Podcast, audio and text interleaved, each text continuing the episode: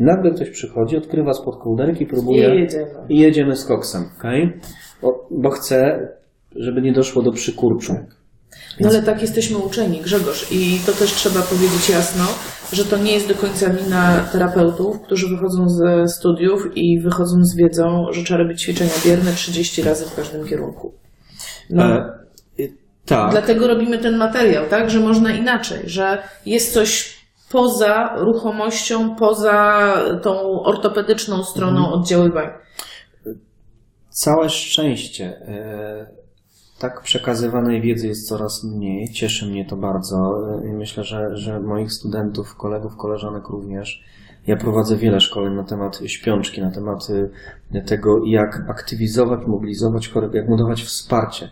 Używając również do tego fragmentów PNF. Jeśli ktoś jest po PNF-ie, choć skończyłeś PNF, to pokażę Ci, jak zmodyfikować to. Tak, to, to był mój problem. Powiem Okej, no, czterokończynowy, jak tą nogę? Tak. No przecież nie da się. No nie da się tak podnieść do góry i miałem wrażenie, że robię wyższą formę ćwi- ćwiczeń biernych, ale oczywiście po wielu latach zrozumiałem, no ten instruktor nie mógł mi powiedzieć wszystkiego, bo pokazał mi ogół, a Tak. do szczegółu teraz dochodzę ja, tak? Próbuję po tych wielu latach.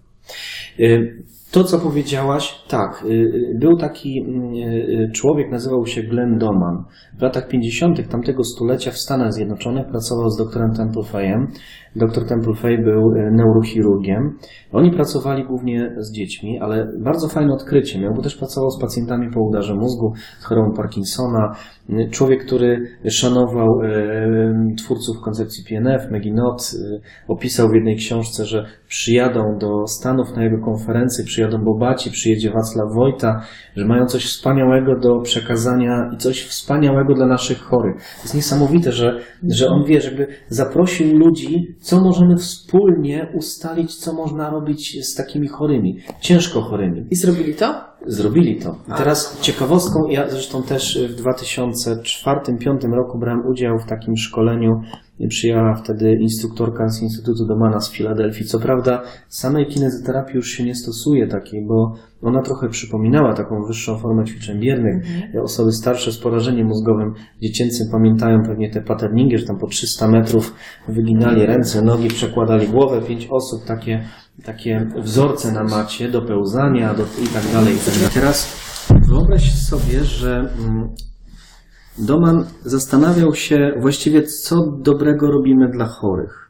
Odkrył też, będąc na rehabilitacji u pacjenta po udarze mózgu, bardzo, bardzo prosta rodzina, on to opisał w swojej książce, dziękując jej na końcu, podziękował im za uświadomienie pewnej rzeczy. A mianowicie rzecz polega na tym, że ćwiczył z tym pacjentem, wykonywał ćwiczenia kończyn. e, Część ludzi je zna, były to wtedy ćwiczenia pasywne, ćwiczenia bierne. I podeszła cała ta rodzina stała i zadali mu takie pytanie, co on robi. Mówi, no ćwiczy niesprawną nogę, niesprawną rękę, mm, no, przecież tato miał udar mózgu ciężki. No tak, ale doktor powiedział, że udar był jakieś 5 centymetrów nad prawym uchem. Nie mówił nic, że tato ma chorą rękę czy nogę, więc chcemy, chcemy pana zapytać, jak pan tym machaniem ręki czy nogi chce naprawić to, co jest w głowie. No i on za nie mówił. A jeszcze w międzyczasie mówił, szanowni państwo, nie jestem w stanie wam tego wytłumaczyć, bo to trzeba co najmniej 5 lat studiować, żeby to zrozumieć. No ale to proste pytanie rozwaliło system.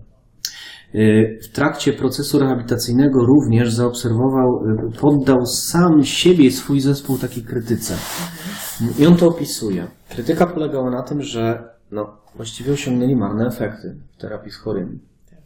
Y, Odkrył też, y, że jeden z pacjentów leżący na oddziale, widząc, że wszyscy po kolei po udarze umierają leżąc, stwierdził, że on nie chce tak umrzeć, że jeśli ma umrzeć, to umrze chodząc. I rodzina ma go wytaszczyć na siłę z tego łóżka. Y, Demokracja w Stanach Zjednoczonych była wcześniej niż u nas. Y, Szanowano zdanie pacjenta. Trudno. I okazało się, że nie dość, że ten pacjent się przesiadając się na wózek i będąc przechodzącym do pozycji stojącej przez rodzinę tak naprawdę, nie mieli pojęcia o rehabilitacji. On po prostu nie chciał pozostać w łóżku. Em, nie dość, że nie umarł, to jeszcze miał się lepiej, a po dwóch tygodniach zaczął chodzić. Więc Doman usiadł z doktorem Templefejem i no tak, skoro on nie umarł i ma się tak dobrze, a reszta poumierała, to być może warto byłoby pozwolić pacjentów wyciągać z łóżek. I też to uczynili. I to było ich największe odkrycie, bo oni przestali umierać. Czyli generalnie nie potrafili jeszcze komuś pomóc rehabilitacją, ale odkryli bardzo ważną rzecz. Jak sprawić, żeby chory nie umarł? No nie może leżeć w łóżku. Lata 50?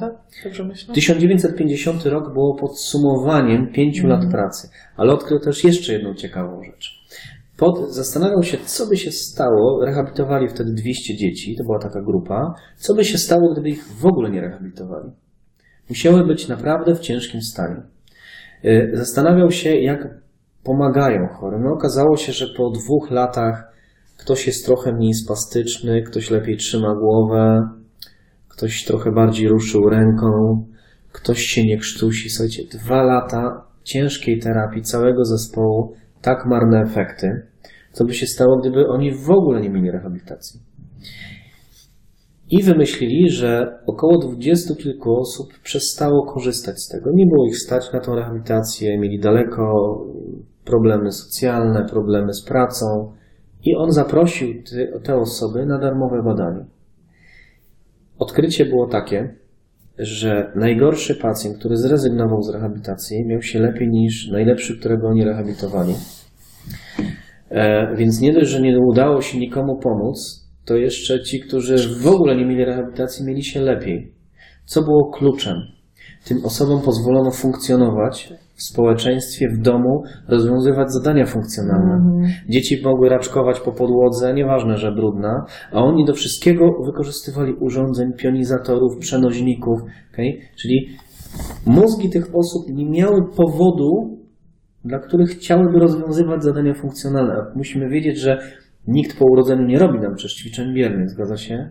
Nikt nie wiesza nas w podwieszkach, nikt nie przykłada do nas lasera, ultradźwięków, jonoforezy i elektrostymulacji, a jednak się rozwijamy. Tak. Co z nami jest nie tak? Tak.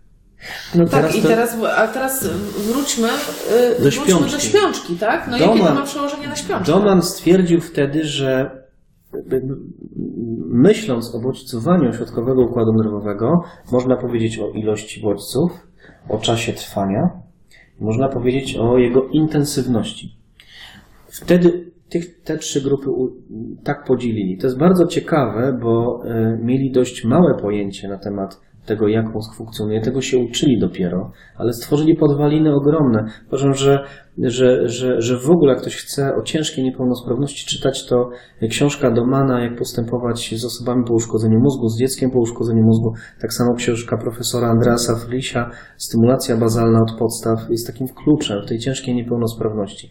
On uznał z doktorem Templefejem, że jeśli jest uszkodzenie rozlane, czyli im większe uszkodzenie i dłuższy czas od uszkodzenia, tym więcej czasu będziemy potrzebować na zrehabilitowanie takiej osoby, po pierwsze, ale również czas trwania bodźca jest kluczowym tutaj. Mhm. Natomiast Czyli tego pojedynczego bodźca, czy, ym, czy czas trwania... no bo- ruchu, na przykład ruchu. Mhm. Weźmy wzorzec, tak? Mhm. Jeśli widzimy, że pacjent porusza się w ten sposób, to to nie jest spastyka, okay? to nie jest e, pozycja odkorowania, Mhm. bo tak znajdziemy w książce odmurzczenie, odkorowanie, tak? Em, tylko to jest jakaś możliwość układu nerwowego. On potrafi wykonać taki ruch. Nie rozpatrujmy go dzisiaj, czy on jest świadomy, korowy, zamiarowy, celowy, Mhm. bo to jest ciężkie do stwierdzenia, jeśli ktoś zaczyna swoją pracę, ale te obserwacje są bardzo, bardzo ważne. A- y, Teraz nie można, nie powinno się skatować pacjenta bodźcami. Dlaczego? Dlatego, że jeśli ilość bodźców, jedna z kilkunastu, ponad 19 opinii, bo nie można zdefiniować tego, żeby zdefiniować, czym jest śpiączka, czym jest świadomość. Oczywiście czasami się uśmiecham, bo na jednym z forów ktoś e, napisał, że przecież wiadomo, czym jest percepcja i, e, i przecież to jest takie proste. No nie wiem, dla mnie po kilkunastu latach nie jest to proste, e, ale cieszę się, bo, bo, bo ktoś jest na takim poziomie świadomości. Dla mnie też kilkanaście lat temu rzeczy były proste, później się pokomplikowały, jak zacząłem się uczyć. Jeśli skatujemy taki ośrodkowy układ nerwowy bodźcami nieznanymi, to, y, to przytoczę tutaj, zaraz powiem o tym, przytoczę Nagrodę Nobla w dziedzinie medycyny sprzed 19 lat. Ona jest kluczowa w tej kwestii. To układ nerwowy, czyli percepcja pacjenta, jeśli ta ilość bodźców wykroczy poza możliwości percepcyjne odbioru, przetworzenia tego, co dostałem, Mhm. Wiesz, ja to e, tak, żeby wyjaśnić osobom, które oglądają, a które e, e, mnie łatwiej było zrozumieć, to już ci to mówisz. tłumaczę. Wchodzisz na imprezę. Mhm. Żeby się czuć dobrze, potrzebujesz wypić 200 gram piwa, zjeść 100 gram sałatki i zjeść 10 chipsów. I ci to wystarczy. Ale wchodzisz teraz na taką imprezę i ktoś ci daje nieokreśloną ilość bodźców, bo chce dostarczyć ci wielosmakowości. Szwedzki stół. Szwedzki stół. Śniadanie w hotelu. Oczywiście. Śpicie czasem w hotelach? Nie, w hotelach. Śniadanie w hotelu. Najgorsza to rzecz jest- w ogóle pod słońcem. Tak, masz wódkę, masz piwo, masz wino, masz po prostu nalewkę, dostajesz sałatkę, bigos i tak w ciebie wpychają, bodźcując cię. Tak. Efekt będzie taki, że twój organizm powie stop i zazwyczaj po 5 minutach w toalecie będziesz chciała wszystko to oddać. Tak. Okay? Nie, przy, nie przyswoisz tego. I to jest to nie. I to jest to, kiedy on zamyka oczy, znaczy na Tak, przykład, tak? na nie wiemy, przykład. nie mamy pewności, ale I zamyka to- buzię.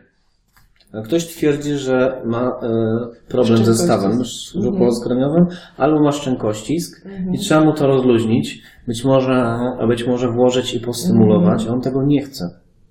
Może tego nie chcieć z jeszcze innego powodu. Pamiętajmy, że e, dłoń, e, e, stopa, twarz, mimo to, że dzieciaki się bodźcują, jak są małe, to one robią to w sposób świadomy, tak? Wkładając rączki do buzi, stymulują się, nóżki do buzi i tak dalej, i tak dalej. Ale dorosły człowiek funkcjonuje trochę inaczej, więc gdyby miał wpływ na to, co się z nim robi, to jeszcze jest ok. Ale nie jest ok. Kiedy ktoś przychodzi i nagle bez przygotowania mm, osoby na to, co się dzieje, nagle otwiera mu buzię, wkłada palec i zaczyna telepać go za język, bo wie, że to jest połączone mocno z układem ośrodkowym. Język ma dużą reprezentację i tylko wyobraźmy sobie, że my sobie leżymy i nagle ktoś przychodzi, otwiera nam buzię i trzepie nas za język. Dobrze, to zadam pytanie.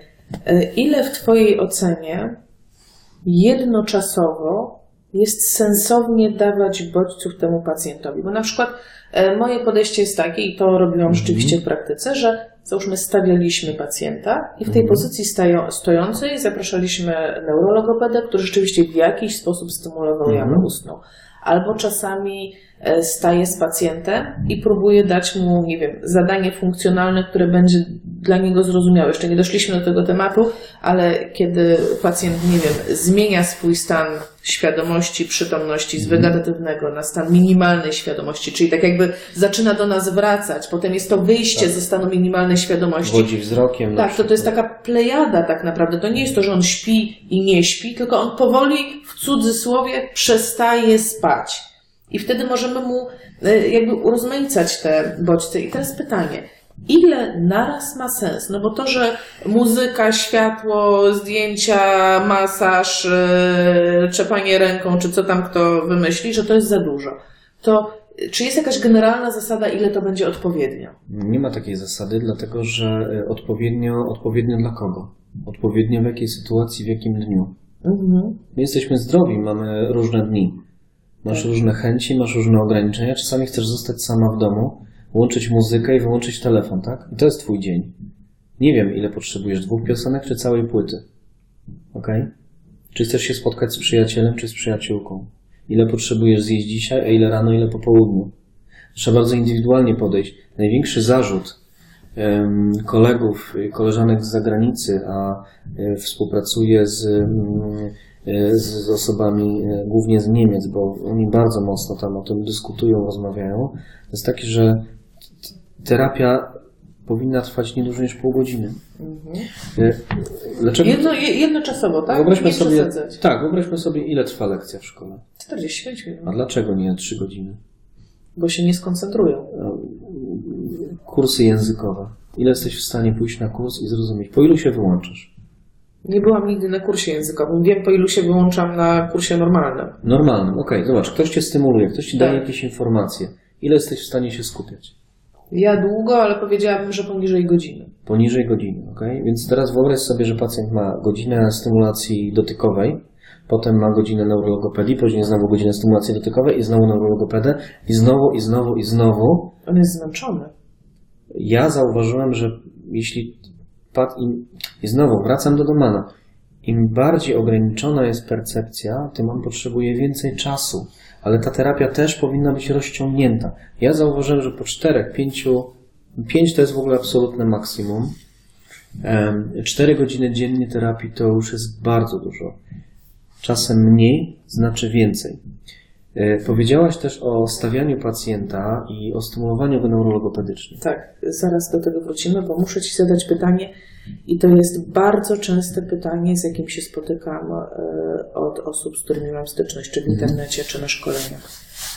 Aśka, jak mamy wytłumaczyć rodzinie, że pomimo tego, że wygląda jak my byśmy nic nie robili, ale ze względu na właśnie to, że ten pacjent potrzebuje czasu na odpowiedź, że to nie jest terapia, która jest spektakularna, tam nie ma Wow. tak, tam nie fruwają jednorożce i nie pojawia się tęcza.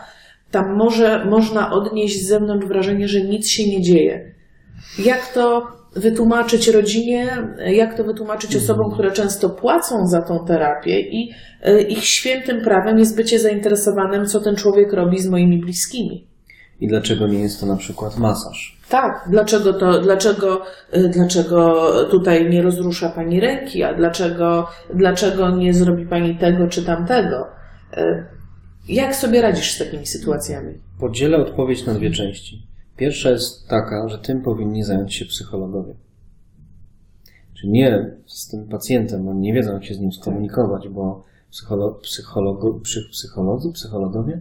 Psycholog? Psycholodzy, psycholodzy. Osoby zajmujące się psychologią. Osoby zajmujące się psychologią, pięknie z tego wybrnęłaś, em, powinny się skupić właśnie na tym, jak porozmawiać z rodziną, jak rodzinę przygotować, żeby ta rodzina y, dała nam swój potencjał i pomagała nam w tym procesie. Y, Bierze się to po pierwsze stąd, że oni nie akceptują tej sytuacji. I wcale im się nie dziwię. Y, Bardzo chcą, żeby ta osoba wyzdrowiała. Każdy chce. Ale my nie jesteśmy cudotwórcami, tak jak zauważyłaś. I to jest pierwsza część. Druga część, ja sobie radzę z tym w ten sposób, że e, tłumaczę im, że człowiek przede wszystkim je, będzie w stanie się rozwijać, jeśli poczuje się bezpiecznie w danej sytuacji. E, David Eagleman w swojej książce Mózg Incognito opisywał właśnie to zjawisko. Ja biorę, ja nie wiem, być może kiedyś na którejś konferencji y, miałaś okazję to usłyszeć. Ja to bardzo mieszam to wszystko. Powiedział bardzo fajną rzecz i to pochodzi tak naprawdę, to jest obserwacja, która pochodzi z, mm, z mm, medycyny kryminalnej. Y, Wyobraźcie sobie Państwo, że opisał to w ten sposób. Jest napad z bronią w ręku. Widzi napastnika kilkanaście osób. Sytuacja stresowa, wszyscy spadają na ziemię, ta osoba ma broń, grozi wszystkim, wybiega z pieniędzmi. Okazuje się, że portret pamięciowy tych osób jest kompletnie różny. Tego człowieka jest różny.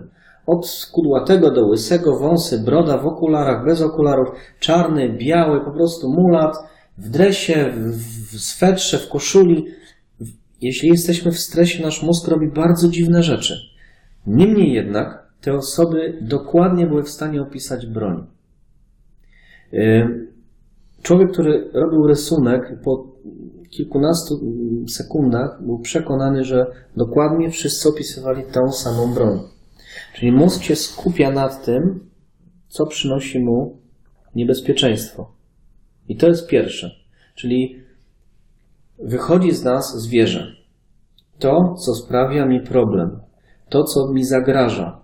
I teraz, jeżeli ktoś przyjdzie i zacznie robić jakieś ruchy, rozciągać człowieka, on nie wie o co chodzi, rozciągać mu ręce, tak? bo przecież mamy, nie chcemy przykurczów, ale nie traktując go jako człowieka, nie kontaktując się z nim, nie robiąc tego razem z nim, czyli on jest traktowany przedmiotowo tak naprawdę. Okej, angażujemy struktury, ale człowiek to coś więcej niż kupa mięśni, kości, stawów, nerwów i tak dalej. Ważne jest, jak układ nerwowy to odbierze, przetworzy i co z tą informacją zrobi. Jeżeli coś nam zagraża, on rozpozna, że to jest nasze zagrożenie, to cecha charakterystyczna będzie to. Ale to nie znaczy, że on jest spastyczny. On być może po prostu nie chce, żeby ktoś rozciągał mu palce, bo sprawia mu to ból. Szczególnie jeśli parę godzin był w takiej pozycji. Wrócimy do tego, jak siedzieliśmy na nodze. Więc pierwsza rzecz, jaką powinniśmy dać, to potraktować naprawdę człowieka z szacunkiem, niezależnie od tego, w jakim jest stanie. Mówić do tej osoby. To oczywiście zawsze, czy oni słyszą, Ale to jest takie poczucie obciachu i wiem, że ludzie mają to poczucie obciachu, kiedy zaczynasz e, odzywać się do osoby, która no, śpi.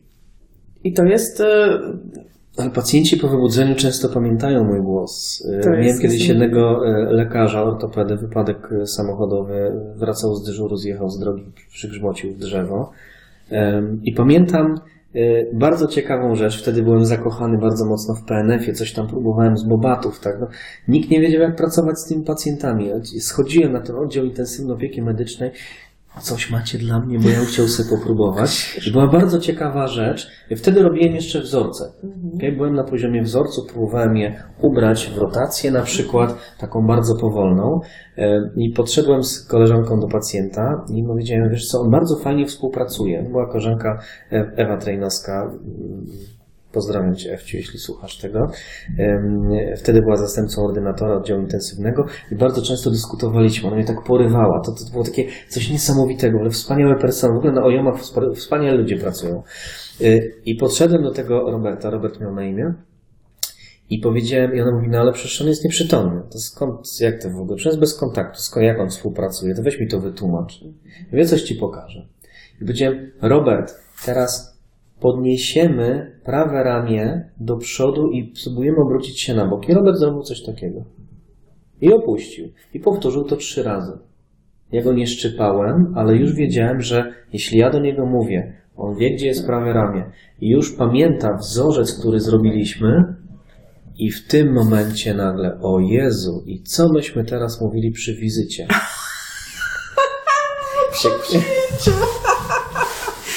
Ciekawe jest też to i zaraz Państwu opowiem jeszcze jedną śmieszną sytuację z moim pacjentem, którego... Jeszcze dwie, bo jedną, o jedną ja cię pociągnę. O, Pielęgniarki przy przyjęciu, co one tam mówiły? co ona tam, tak. No, drogie panie i panowie, My też. y, Wielokrotnie y, my też, tak. Ja y, też popełniłem parę błędów w życiu. Każdy z nas popełnia. Ważne, żeby mieć świadomość, że one były i od tego momentu już ich nie robić. Y, Albo starać się mocno je zmienić. Y, Robert, y, byłem u niego cztery razy. Przyszedłem do niego w poniedziałek, wszedłem do dyżurki i przyszedłem do Roberta. Jak Robert? Idź, zobacz. Podchodzę do łóżka, Robert czyta książkę. Po czym ja podchodzę, się patrzy na mnie i tak, ja mówię, no cześć. Cześć. A skąd ja cię w ogóle znam? Ja cię skądś znam. Myśmy już się spotkali wielokrotnie. Nigdy wcześniej, czyli on miał w głowie być może nie to, co mówię, tylko jak mówię, więc uważajcie Państwo, wszyscy pacjenci słyszą. Nie wiem, jak przetwarzają tą informację, ale jeden z kolegów na konferencji mm, o śpiączce, o standardach rehabilitacji w śpiączce, przyjechał aż z Londynu. To był doktorat na ten temat, że podłączał EEG do mózgu i sprawdzał, jak pacjenci w śpiączce... Tak, wszystkie bodźce słuchowe docierają. Docierają.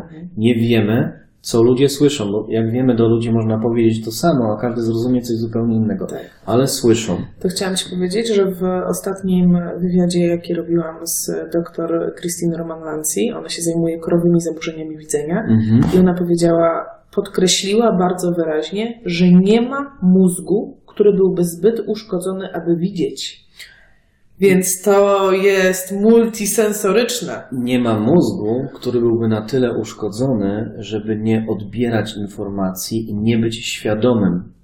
Świadomość ma swoją wieloaspektowość. Okay? E, Bycie poza świadomością jest jednym z pozytywnych aspektów uświadamiania sobie ciągle wszystkiego. I to jest ten moment, kiedy już masz dość i się wyłączasz. Tak. Tak? Okay? Mężczyznom łatwiej. To jest to pudełko nicości słynne. Y, Trochę tak, trochę Tak. tak, ale w tym pudełku nicości y, Michael Gurgon, bo tak się nazywa autor tej książki, bardzo ciekawa książka, polecam zresztą, y, bardzo fajnie to opisuje. Książka nosi tytuł Więcej śmiechu dla dobra małżeństwa i ten fragment tego filmu właśnie pochodzi z tego wykładu będącego w tej książce. Niektórzy się z nim nie zgadzają, autorzy innych książek. Te, te pudełko nicości tak naprawdę ma w sobie coś więcej niż nic. Okay? My tam sobie układamy pewne rzeczy. To jest trochę jak idziesz spać nie po to, żeby spać i nic nie robić, tylko w trakcie snu. Twój mózg układa, dlatego małe dzieci śpią. Pozwólmy pacjentowi odpocząć, pozwólmy mu spać, a nie katować go bodźcami przez kilkanaście godzin. Jeszcze raz mówię, moi pacjenci pamiętają mój głos. Nie wiem dlaczego, nie pamiętają co mówiłem, ale wydawało im się na przykład, że jestem świętym, albo że jestem duchownym, albo księdzem. Nigdy nie planowałem tego, y, ale to tak jest. Y, Jeden z ojców mojego kolegi lekarza, jak był w śpiączce, y, to wydawało mu się po moich terapiach, jak przyszła do niego wizyta, ciągle obracał głowę do tyłu i powiedział mojemu koledze, swojemu synowi, temu lekarzowi, że wydawało mu się na tej wizycie, że ja stoję za nim i mówię, nie wierz im, bo oni cię chcą oszukać i to są wszystko partacze. Całe szczęście, że ten personel zna mnie i jego, ale wyobraźmy sobie, że z tej sytuacji mogą być różne rzeczy. No Pacjenci twierdzili, że w nocy do rodziny mówili, że ktoś ich wystawiał na balkon. Prokuratura y, potrafiła się tym zajmować, ale jak przyszedł psycholog i zrobił wywiad, okazało się, że w naszym ośrodku nie ma balkonów. To było jego wyobrażenie tylko. Bo być może ktoś otworzył okno i po prostu wiatr zawiał. I jemu się wydawało, że jest na dworze. To jest bardzo ciekawe. Ja bym chciała, żebyś opowiedział wszystkim, którzy nas oglądają w tej chwili, bo ja sobie zapamiętałam tą historię, zrobiła na mnie niesamowite wrażenie. E, Opowiadałeś historię pacjenta, którego odwiedziłeś razem ze studentami i podłączyłeś pod przenośne EMG. I E, robiłeś wzorce z nim. Proszę e, cię, podziel się tą historią. To jest nieprawdopodobna historia. Tak, y, to jest pani, która jest w tej chwili na, pod opieką respiratoroterapii domowej. Ostatnio nie odwiedzam, ich. jest to jedna z naszych podopiecznych naszego Polskiego Stowarzyszenia Rehabilitacji, ale chodzą tam dwie świetne terapeutki, naprawdę robią czary i magię. Natomiast tak, pani ma zespół zamknięcia. Jest świadoma, w pełni świadoma. Czy I wtedy to było wiedziałeś widać- o tym? tak. Ja wchodzę, wiesz, jakby po 15 latach e, pracy z takimi osobami, e, wchodząc, obserwuję bardzo wiele. Tak zawsze mówimy, że kiedy myślisz, że nie ma nic do zaobserwowania, jest bardzo wiele, tylko musisz mieć na to czas. Wracam do czasu. Mhm. Godzinę siedzieć i patrzeć, jakie są zachowania chorego, na co on reaguje. Czy reaguje, że ktoś wszedł do pomieszczenia. U niej cechą charakterystyczną było to, że była pod respiratorem, wiotka czterokończynowa, ale mm, mrugała oczami. Miała je sfiksowane, całkiem nieźle. Potrafiła mrugać. Zauważyłem też, że mm, kiedy zadałem pytanie mężowi, co się takiego wydarzyło, respirator oszalał. Czyli ona próbowała oddechem, bo to była jedyna, je- jedyna możliwość. Ona się skomunikowała ze mną oddechem. Więc przejrzałem wtedy tomografię komputerową, te y, badania, które miała wcześniej. Oczywiście skala Glasgow miała bardzo niską punktację. Napisana miała stan wegetatywny, nie śpiączka. Mówiliśmy, to jest stan wegetatywny. Pacjent przechodzi w stan wegetatywny. Po tych dwóch tygodniach, tak? Trzeba coś z nim, jakby trzeba go zakwalifikować i on jest już w stanie wegetatywnym, czyli nie odpowiada na Tak, bodźce, ja- czyli to jest to takie głęb... najgłębsze, jakby najgłębsze stadium w cudzysłowie śpiączki. Dobrze to interpretuję? Coś w tym tak, oczywiście, że tak. I to, co się wydarzyło, to przede wszystkim przejrzałem tomografię komputerową. Y, Nie jestem lekarzem, neurologiem, ale czytam o tym dużo, rozmawiam z neurologami i próbuję uczyć się tego wszystkiego, więc poprosiliśmy o konsultację lekarza neurologa. Ale to, co przykuło moją uwagę, że miała uszkodzenie właśnie mostu, miała uszkodzenie muszczku i tylnych struktur, tylnodolnych struktur układu nerwowego. Cała reszta obraz bez zmian. No to jeżeli bez zmian, bez zmian, bez zmian, bez zmian, więc ona widzi, ona słyszy, e, nie czuje, bo nie przechodzi to i nie jest w stanie sterować mięśniami. Żeby to udowodnić, no to to, co robią, tym się zajmują psycholog, leka, ludzie zajmujący się psychologią, y, y, żeby zrobić pacjentowi lub lekarze neurolodzy, żeby zrobić pacjentowi EEG mózgu. Jeśli jest możliwość y, zrobienia jeszcze QEG, tym w Polsce chyba naj, najfajniej zajmuje się Marek Binder, profesor z Krakowa. Pozdrawiam Cię Marku. E, gdzie on badał pacjentów śpiące właśnie te odpowiedzi. Oczywiście EEG jest bardzo trudną, skomplikowaną metodą. Pisaliśmy o tym wspólnie jeden artykuł e, na ten temat na ramach rehabilitacji w praktyce, ale mniej więcej wygląda to tak, że jeśli ch- nie mamy narzędzi, tak, żeby obiektywnie, no bo obiektywnie mam wrażenie, że patrzysz mi w oczy. Tak. No to nie jest obiektywne, bo to jest subiektywne. Tak? Ja mam takie wrażenie, ale prosisz wtedy o to, o to taką osobę, podłączyliśmy EEG i pierwsze co sprawdziliśmy, to zrobiłem taką prowokację, że weszła córka w przedpokoju, otworzyła drzwi, trzasnęła i powiedziała cześć mamo. I urządzenie oszalało. Czyli po pierwsze usłyszała emocje na najwyższym poziomie. Ja poprosiłem o to koleżankę, która jest psychologiem i takie rzeczy robi. Ale też zobacz, chciałem zobaczyć, jak już pacjenta miałem, to żeby z tych ośrodków, które są ośrodkami ruchowymi, e, położonymi mniej więcej gdzieś w tym miejscu, tak w środku, okej, e, zobaczyć, jak ten pacjent odbiera e, to, co ja robię. Bo to jest takie ciekawe. Doman się zawsze pytał, co dzieje się w mózgu. No wtedy nie mieli takich możliwości. Badania robili na szczurach, na kotach, Kreczner, Krosowski, y, naukowcy niemieccy, rosyjscy, którzy badali, y, jak poprzez stymulację mózg się rozwija. Być może w następnym spotkaniu o tym opowiem, bo to jest bardzo ciekawe. Tak, ja widzę, że to jedno to za mało. Co się wydarzyło? No wydarzyło się to, że zaobserwowałem taką rzecz, że jeśli nawet y, zrobiłem, zacząłem od ćwiczeń biernych, przecież są dozwolone w naszym pięknym kraju, jest jeden wspólny mianownik stosowania rehabilitacji, to jest dowolność stosowania metod. Właściwie nie ma jeszcze żadnych wytycznych co do tego, jak pracować z takim pacjentem. Mm, Można mu śpiewać piosenki, można mu robić misy, akama tybetańskie i można mu robić oczywiście ćwiczenia bierne. Zrobiłem takie ćwiczenie bierne, chodziło mi o kończynę górną. E, Na pewno to, co koleżanka stwierdziła, to było to powiązane ze stresem, z niezrozumieniem i ze wzrostem napięcia mięśniowego. Okay? Ale nie po- pojawiły się fale odpowiedzialne za, mm, za chęć zrozumienia tego, co się dzieje. I Czyli to było można ciekawe. zróżnicować, bo nie miałam świadomości, że tak jest, że za pomocą EEG możemy zinterpretować jakby poziom zrozumienia tej osoby, czy poziom e, stresu i poziom, e, nazwijmy to ogólnie, zadowolenia, czy akceptacji tej sytuacji. A raczej Można to uczestniczenia, partycypowania w tej sytuacji. Stres jest trochę taki, taki, taki ważniejszy, tam jeszcze trzeba było zbadać tak naprawdę mm, rytm serca, potliwość skóry, tak, no, takie rzeczy. Mm, e, Tętno, tak, to są te rzeczy, które powstały, wykrywacz kłamstw. Mhm, Naprawdę no tak. no, powstał na potrzeby medycyny, a nie potrzeby e, policji, tak? Ale mniej więcej tak. E, to, co można zobaczyć, to koncentrację, czy on w tym uczestniczy, tak? E, no i okazało się, że niestety, ale ćwiczenie bierne nie uczestniczy, nie rozumie, ale pięknie, mimo to, że z wiotki, wzrasta napięcie. Jeszcze nie interpretuję tego, jak wzrasta i po co. Być może jako działanie przeciwko grawitacji, a być może jako późniejsza spastyczność. Nie wiem tego.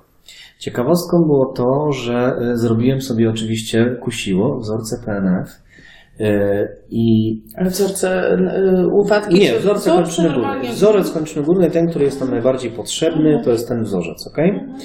Ciekawostką było to, że jeśli nie zastosowałem przygotowania chorego, tej chorej do tej osoby przez, komunikat werbalny, to nic się nie działo, zupełnie. Czyli ćwiczenie bierne. Ale jeśli przygotowałem, powiedziałem, pomóż mi podnieść tą rękę, już wydarzyło się coś lepszego w mózgu. Ale to była kobieta z zespołem zamknięcia. z zespołem zamknięcia. Pamiętajmy, że była Tak. świadoma, całkowicie świadoma. Bo teraz muszę Cię zapytać, bo to jest Bez naprawdę ważne dla mnie, bo y, mam takie poczucie, że czasami zbyt dużo gadamy do pacjentów. Mhm. I cały czas szukam tego balansu pomiędzy odpowiedzią z układu ruchu, która mimo wszystko powinna być spontaniczna, tak? Tak. Bo napięcie powinno się dostosowywać do sytuacji bez komendy, no bo Tak. tak jest normalnie. Siedzimy i dostosowujemy nasze napięcie bez mówienia. Grzegorz, tylko pamiętaj, żebyś tam y, podwyższył napięcie w lewej ręce przeciwko sile grawitacji. Ale z drugiej strony ten Mhm. element, o którym ty mówisz, tego przygotowania komunikacji i uczestniczenia w tym ćwiczeniu, wydaje się być równie ważny. Czyli no, wynika z tego, Tak. że chyba musimy szukać balansu, trochę tak, trochę tak. Szukać balansu, czasem tak, czasem nie. Teraz odpowiem na Twoje pytanie. Jeżeli mamy pacjenta świadomego, a ta pani była świadoma, to komunikat werbalny jest na poziomie kognitywnym, zgadza się? Tak. Ale ona też jest kognitywna. No tak. Teraz wyobraź sobie, że masz pacjenta niekognitywnego. Mhm. Okay? Wyobraź sobie taką sytuację. Na przykład stan wegetatywny. On będzie, nie, być może nie będzie rozpoznawał tego, co mówisz, tylko jak mówisz. Ton głosu. Pamiętajmy, że z punktu widzenia fizyki ton jest wibracją, a wibracja przy układzie somatycznym i przedsionkowym jest tym układem, który zawsze od poczęcia człowiekowi towarzyszy. Zawsze. Więc człowiek rozpoznaje wibracje na tym poziomie. Dlatego jak czy mówić, to ja nie zapytam czy mówić, tylko jak mówić. A dopiero na końcu co mówić. To, co ja mówię, mówmy wolniej, mówmy powoli. Dlatego pacjenci moi wybudzący się ze śpiączki pamiętali to. Ale teraz mamy drugi poziom, czyli pierwszy jest kognitywny, ale jeżeli ten pacjent jest na innym poziomie, czyli my nadajemy do niego na UKF-ie, ale on odbiera na krótkich, nie dogadamy się. Tak. Musimy zejść do jego poziomu. Jego poziom, w następnym filmie pokażę Państwu piękny eksperyment. Zrobię to na koleżance. Zobaczycie, świat oszaleje.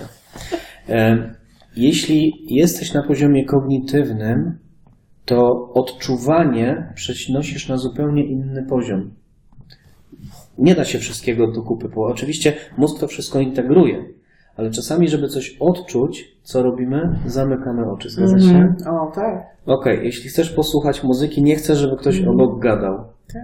Okej? I tak dalej, i tak dalej. Nawet jak wyłączysz telefon, ale ci wibruje w ten telefon w, w kinie, dostajesz po prostu szału, bo te wibracje odbierasz. Oczywiście wibracje są jeszcze tym, co może dostarczyć nam wiele przyjemności.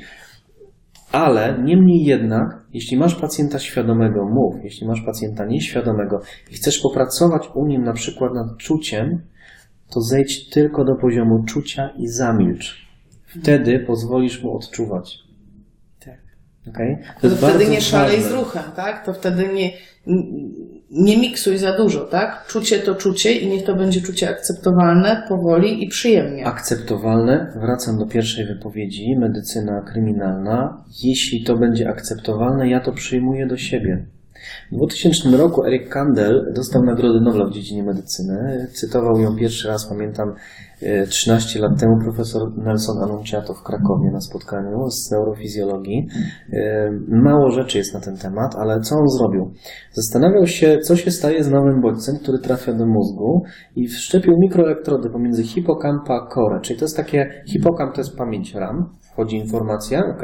Później, e, albo inaczej, sekretariat, tak? Każdy kiedyś studiował. Wyobraźcie sobie, że hip- hipokamp to jest sekretariat. Gdzieś tam jest rektor, dziekan. Rektor do dziekan to jest kora. Okay? Przychodzi petent, nowy bodziec. Zupełnie nowy, powiedzmy, że jest to ruch ręki. Okay? Robisz z pacjentem ruch ręki, trafia on do hipokampa, ale hipokamp się pyta, czy on do czegoś w ogóle jest przydatny, więc pyta korę. Przyszedł taki petent, ja nie wiem w ogóle co on chce, złożył podanie. Okej, co to jest za podanie? Aha, takie podanie. Nie, nie potrzebujemy tego pracownika. Powiedz mu, żeby spadał na drzewo. Ale on bardzo chce tam pracować w te, w, na tej uczelni, więc przychodzi po raz kolejny, ale z tym samym podaniem. Więc już na poziomie hipokampa sekretar, czyli sekretarka już wie, że to, to i tak nie ma sensu, więc nawet nie wpuszcza go do rektorów, dziekanów, tylko go wywala po prostu. Proszę tu więcej nie przychodzić. Ale ten bodziec trafia znowu. Hipokamp dobrze pamięta. Dobrze nie? pamięta. Ta To jest ta pamięć, tak, pamięć. tak, to jest ta pamięć podstawowa, taka gdzie. I teraz co się dzieje? Czyli on po, po, dał sygnał elektryczny, się pojawił w hipokampie, w korze, w hipokampie i w korze. I znowu, kolejny sygnał ten sam, do czterech razy. Po piątym razie już pojawiał się tylko w hipokampie. Kora nie bierze w tym udziału. To znaczy, że jeśli wykonasz ruch pięć razy, ile ruchów? Nie wiem, kto wymyślił 30. Jeden z moich kolegów twierdzi, że normy ustalają grupy ludzi, grupy interesów albo grupy zawodowe i coś w tym chyba jest. Skąd 30 ruchów, nikt nie wie. Jeśli już, proszę Państwa, 5. Stąd w PNF-ie mówi się powtórki bez Powtarzania się. Dokładnie, czyli zrób to samo, ale zmniejsz zakres, daj w inną stronę, być może zaczekaj, być może zmniejsz czas, być może znajdź sens tego ruchu, być może daj pacjentowi gąbkę, albo załóż mu rękawice do peelingu i pozwól mu, bo to jest część tego, co on zna. Mycie. Mhm. Więc Kora uznaje, ok, akceptuje to, jest to fajne, jest to przyjemne, do czegoś to służy. Jest to wzorzec funkcjonalny. Użyłem go w funkcji. To, co zapytałaś na początku. Czy założyć to w funkcję? Tak. Tak. Jeśli tego nie zrobicie, to mózg nie wie, co z tym zrobić. Po czterech razach. Po czterech razach jest to niepotrzebne. Ja zawsze mówię, że jest to wyższa forma ćwiczeń biernych, niezależnie od tego, co byś zrobił. Powtórki bez powtórek jest jedną z tych rzeczy. Ja myślę, że to jest ten moment, w którym podziękuję Ci. Jestem pod wrażeniem. Dziękuję, Asiu. Myślę, że myślę, że jest to bardzo wartościowe, czym się z nami podzieliłeś. Także dziękuję od razu w imieniu wszystkich, którzy to obejrzą. E, No i jakby nie było, zobligowałeś się, że będzie druga część. Będzie druga część, na pewno się mówimy. Jeśli spowiedziałem strasznie dużo rzeczy, to przepraszam, chciałbym przekazać w ciągu godziny 15 lat mojego doświadczenia, tego czego się nauczyłem, tego co widziałem i słuchajcie, ręce do góry, wszyscy dzieła. i do dzieła, I nie za pytajcie, dużo. rozmawiajcie z lekarzami, z psychologami, z neurologopedami. Pamiętajcie, że faza ostra, czyli to, co się dzieje zaraz po uszkodzeniu mózgu, jest kluczowa dla całego procesu rehabilitacji. A interdyscyplinarna praca jest kluczem do tego sukcesu, w tym i rodziny, i całego zespołu. Więc nie przychodzimy, że robimy swoje, wychodzimy, wchodzi kolejna osoba, tylko dyskutujmy z neurologopedami, z psychologami, aby jak najlepiej dla tego chorego uczynić terapię akceptowalną, skuteczną i bardzo fajną. Dziękuję bardzo. Dziękuję Asiu Ci za spotkanie. Alleluja.